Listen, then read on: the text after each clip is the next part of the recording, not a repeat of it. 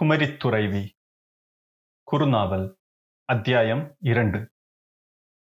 திருவாழுங்கோடு நகரைச் சுற்றி ஓடும் பெரிய கோட்டை காலஞ்சென்ற மகாராஜா ராமவர்ம குலசேகரன் பிரியதர்சனன் காலத்தில் கட்டப்பட்டது.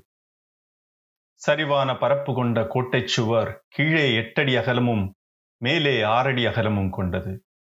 இரண்டு ஆள் உயரமானது. அதன் மேல் ஓலைக்கூரை கவிந்திருந்தது. நூறடிக்கு ஒன்று என பெருந்தேக்கு மரங்கள் நட்டு வளர்க்கப்பட்டு அவற்றின் மேல் காவல் மாடங்கள் அமைந்திருந்தன. அவற்றில் இருந்து நூலேணி தொங்கியது. மேலே ஈட்டியுடனும் வில்லம்புகளுடனும் காவலர்கள் அரை தூக்கத்தில் அமர்ந்திருந்தனர். கோட்டையின் பின்பக்கம் வில்லவர் ஏறி நின்று வெளியே பார்த்து அம்பு விடுவதற்கான படிக்கட்டு மேடைகள் இருந்தன. அந்த ஒளி பொருந்திய காலை வேளையில் தொலைவில் இருந்து பார்க்கையில் கோட்டைக்குள் இருந்து வீடுகளின் சமையல் புகை எழுந்து வானில் கரைந்து கொண்டிருந்தது. புகை கரைவதிலிருந்த நிதானம் அந்நகரமே அமைதியில் ஆழ்ந்திருப்பதாக தோன்றச் செய்தது. உள்ளே செறிந்திருந்த தென்னை மரங்களால் அக்கோட்டை வளாகம் முளைப்பாரி எடுக்கும் பசிய நாற்று நிறைந்த கூடை போல தோன்றியது. வீடுகள் எல்லாம் அந்த பசுமைக்குள் மறைந்திருந்தன. கோட்டைக்குள் எல்லாமே ஓலை கூரைகள் கொண்ட இல்லங்கள்தான். அரண்மனை மட்டும்தான் மரப்பட்டை கூரை கொண்ட இரண்டு அடுக்கு மாளிகை. அதை கூட அணுகிய பின்னரே காண முடியும். நான் குதிரையை பெருநடையில் செலுத்தி கோட்டையை அணுகினேன். அதன்பின் கோட்டையின் மாறாத தன்மை என் விசையை குறைத்தது. பொதுவாகவே மலைகள் கோட்டைகள் ஏரிகள் போன்ற அசைவிலா பேரிருப்புகள் நம்மருகே இருக்கையில் நாம் கொள்ளும் விரைவு ஒரு வகை அறிவின்மை என்று தோன்றிவிடுகிறது. கோட்டை ஒரு மாபெரும் இல்லத்தின் சுவர் போல என் இடப்பக்கம் வந்து கொண்டே இருந்தது. சில தருணங்களில் அது சேறு மூடிய காட்டு யானையின் உடல் என்று தோன்றியது. அரைக்கண்ணால் பார்த்தபோது அங்கே கலங்கிய நீருடன் ஓர் ஆறு ஓடுவது போலவே தோன்றியது. வெறுஞ்சேற்றை குழைத்து உருட்டி வைத்து கட்டும் இந்த ஊரின் சுவர்களை அந்நிய நாட்டார் கண்டு வியப்பதுண்டு. குளங்களில் இருந்து களிமண்ணை வெட்டி எடுத்து மணலுடன் சேர்த்து மிதித்து பிசைந்து எட்டு நாள் ஊற வைத்து கொஞ்சம் சுண்ணாம்புடன் கலந்து மீண்டும் பிசைந்து உருட்டி மேலே மேலே வைத்து விளிம்புகள் வெட்டி ஒதுக்கி கட்டப்படும் இந்த சுவர்கள் இங்கே நானூறு ஐநூறு ஆண்டுகளாக அசைவிலாமல் நின்றிருக்கின்றன. சுவர்களின் மேல் மழைநீர் வழிந்தாலும் பெரிதாக கரைவதில்லை. மேலே ஓலைக்கூரை போட்டு ஆண்டுக்காண்டு புதுப்பித்தால் கட்டியது போலவே காலாகாலமாக நீடிக்கும். மண் கல்லாகிக் கொண்டே இருப்பது. அப்படியே விட்டுவிட்டால் மேலும் மேலுமென இறுகி மணற்கல்லாகவே மாறிவிடும். இரணிய சிங்கநல்லூரின் பழைய கோட்டை கல்லாக மாறிவிட்ட ஒன்று. காலம் சென்று கொண்டிருக்கிறது. அரசர்கள் மாறிக்கொண்டிருக்கிறார்கள் பாண்டிய பேரரசு சென்று சுல்தான்களின் பேரரசு வந்து அதுவும் சென்று விட்டது. கோட்டை அமைதியாக இறுகிக் கொண்டே இருக்கிறது. நான் கோட்டை வாசலை அடைந்தபோது காவல் மாடத்தில் இருந்தவன் என்னை அடையாளம் கண்டு கொண்டான்.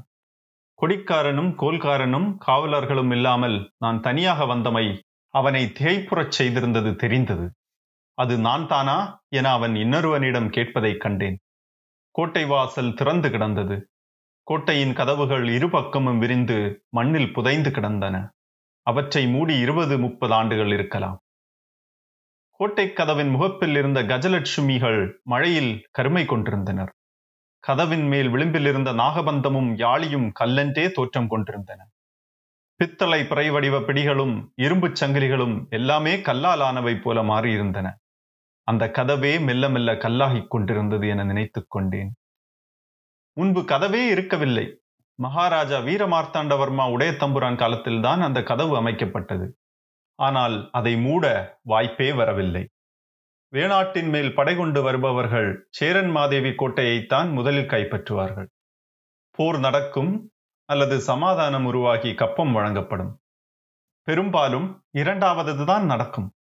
ஆனால் எல்லாமே அங்கேயே முடிந்துவிடும். ஆரல் வாய்மொழி மலைக்கணவாய் தாண்டி அத்தனை ஆறுகளையும் ஓடைகளையும் கடந்து திருவாளுங்கோடு வரை வந்தும் பயனில்லை.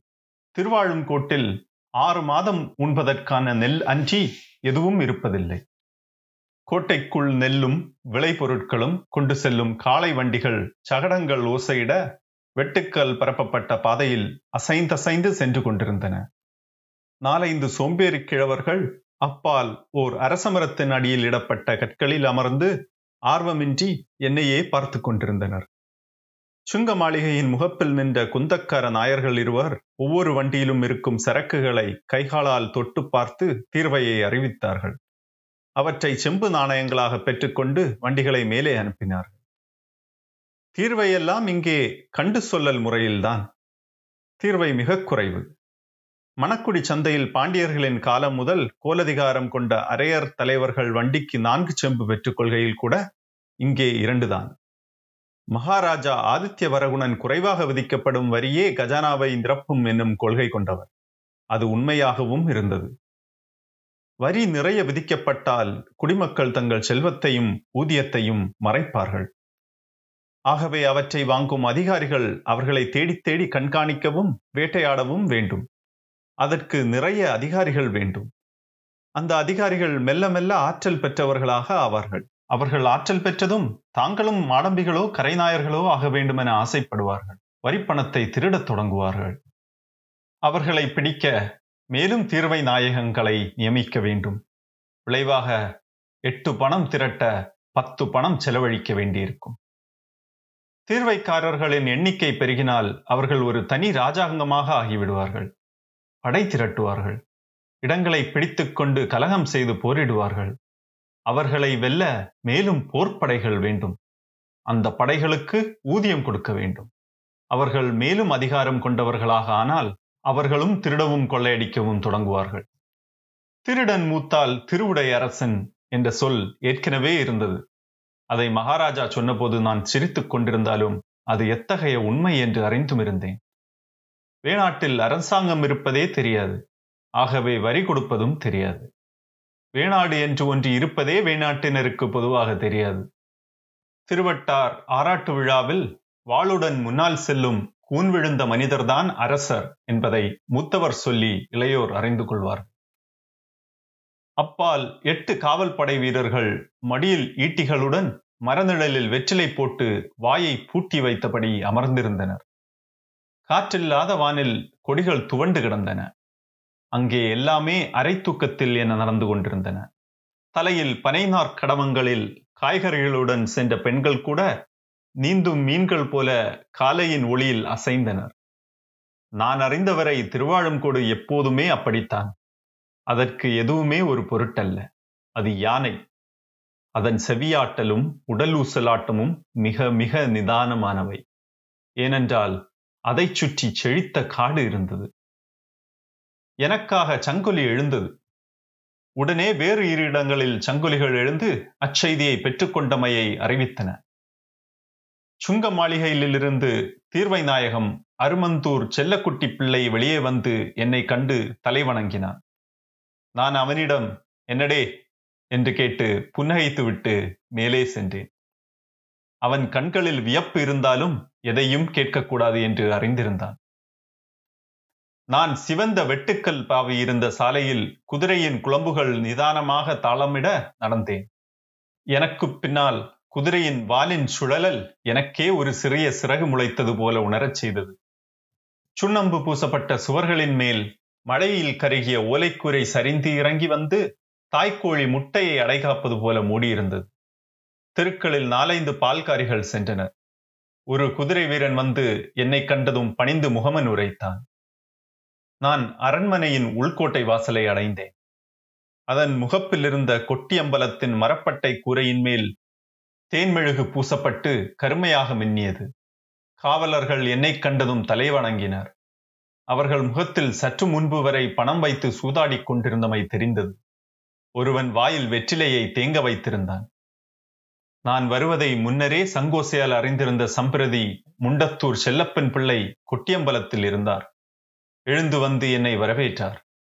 வாளில் தொட்டு தலைவணங்கி இரணியசிங்கநல்லூர் வாழும் வலிய சர்வாதிக்காரர் வீரமார்த்தாண்டன் உதயன் செண்பகராமன் அவர்களுக்கு சுஸ்வாகதம் என்றார். நான் குதிரையை படை வீரனிடம் அளித்துவிட்டு இறங்கி அருகே சென்று வழக்கமாக கேட்பது போல் என்னடே? என்று அவர் தோளில் தட்டிய பின் தம்புரான் சவிதம் வேணுமே? என்றேன். திருக்கண் பார்க்கணுமானா? உச்சியாகணும். காலை நேரத்துள்ள பூஜா சம்பிரதாயங்கள் சபாவந்தனங்கள் முடிச்சுட்டு திருக்கண் வளரணும்னு இப்பதான் பள்ளியறைக்கு போனார் என்றார் சம்பிரதி செல்லப்பன் பிள்ளை. எழுப்பணும் என்றேன். பெரிய வார்த்தை உண்டு. அசுபமோ? என்றார் சம்பிரதி. அசுபம் அல்ல சுப வார்த்தைதான் ஆனா அகிதம் என்று சொல்லலாம். ஓ என்றார்.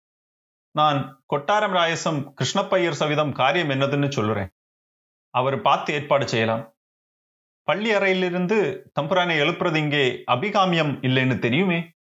தெரியும் வேற வழி இல்லை. பூமுகத்தில் இருந்து கொஞ்சம் சம்பாரம் குடிச்சு தாம்பூலம் போட்டு இழைப்பாரணும் அதுக்குள்ளே நான் ஏற்பாடு செய்கிறேன். நல்லது. கொஞ்சம் க்ஷீணம் இருக்கு என்றேன். காலமே புலரிக்கு முன் இரணேசிங்க நல்லூரிலே இருந்து கிளம்பினேன். நேற்று ராத்திரியும் தூக்கமில்லை. பூமுகத்தில் மரத்தாலான திண்ணையில் அமர்ந்தேன். குளிர்ந்த சம்பாரம் வந்தது. கருப்பட்டியுடன் பழம்புளி சேர்த்து சுக்கும் மிளகும் சேர்த்து கலக்கியது. அதை குடித்த பின் தாம்பூலத்தில் வாயில் அதக்கியபடி கண்மூடி அமர்ந்தவன் தூங்கிவிட்டேன். காலடி ஓசை கேட்டு எழுந்தேன். தாம்பூலம் என் மார்பில் சொட்டி இருந்தது சம்பிரதி செல்லப்பன் பிள்ளை சொல்லியாச்சு அங்கே தம்புரான் வந்து ஆசனத்தில் இருந்ததும் அழைப்பு வரும் என்றார். பின்னர் சற்று தயங்கி அவ்வளவுக்கு முக்கியமா செய்தின்னு ராயசம் கேட்டார். அப்படின்னு சொல்லியிருக்காருன்னு நான் சொன்னேன். நான் தலையசைத்தேன். வாயை கழுவ நீர் கொண்டு வரும்படி ஏவலனிடம் சைகை காட்டினேன். வாய் கழுவி முகத்தையும் கழுவி மேலடையால் துடைத்துக் கொண்டிருக்கும் போது ஏவலன் வந்து தலைவணங்கி ஸ்ரீவாழும் கோடு எழுந்தருளும் மகாராஜா சவிதம் ஹிதம் என்றான்.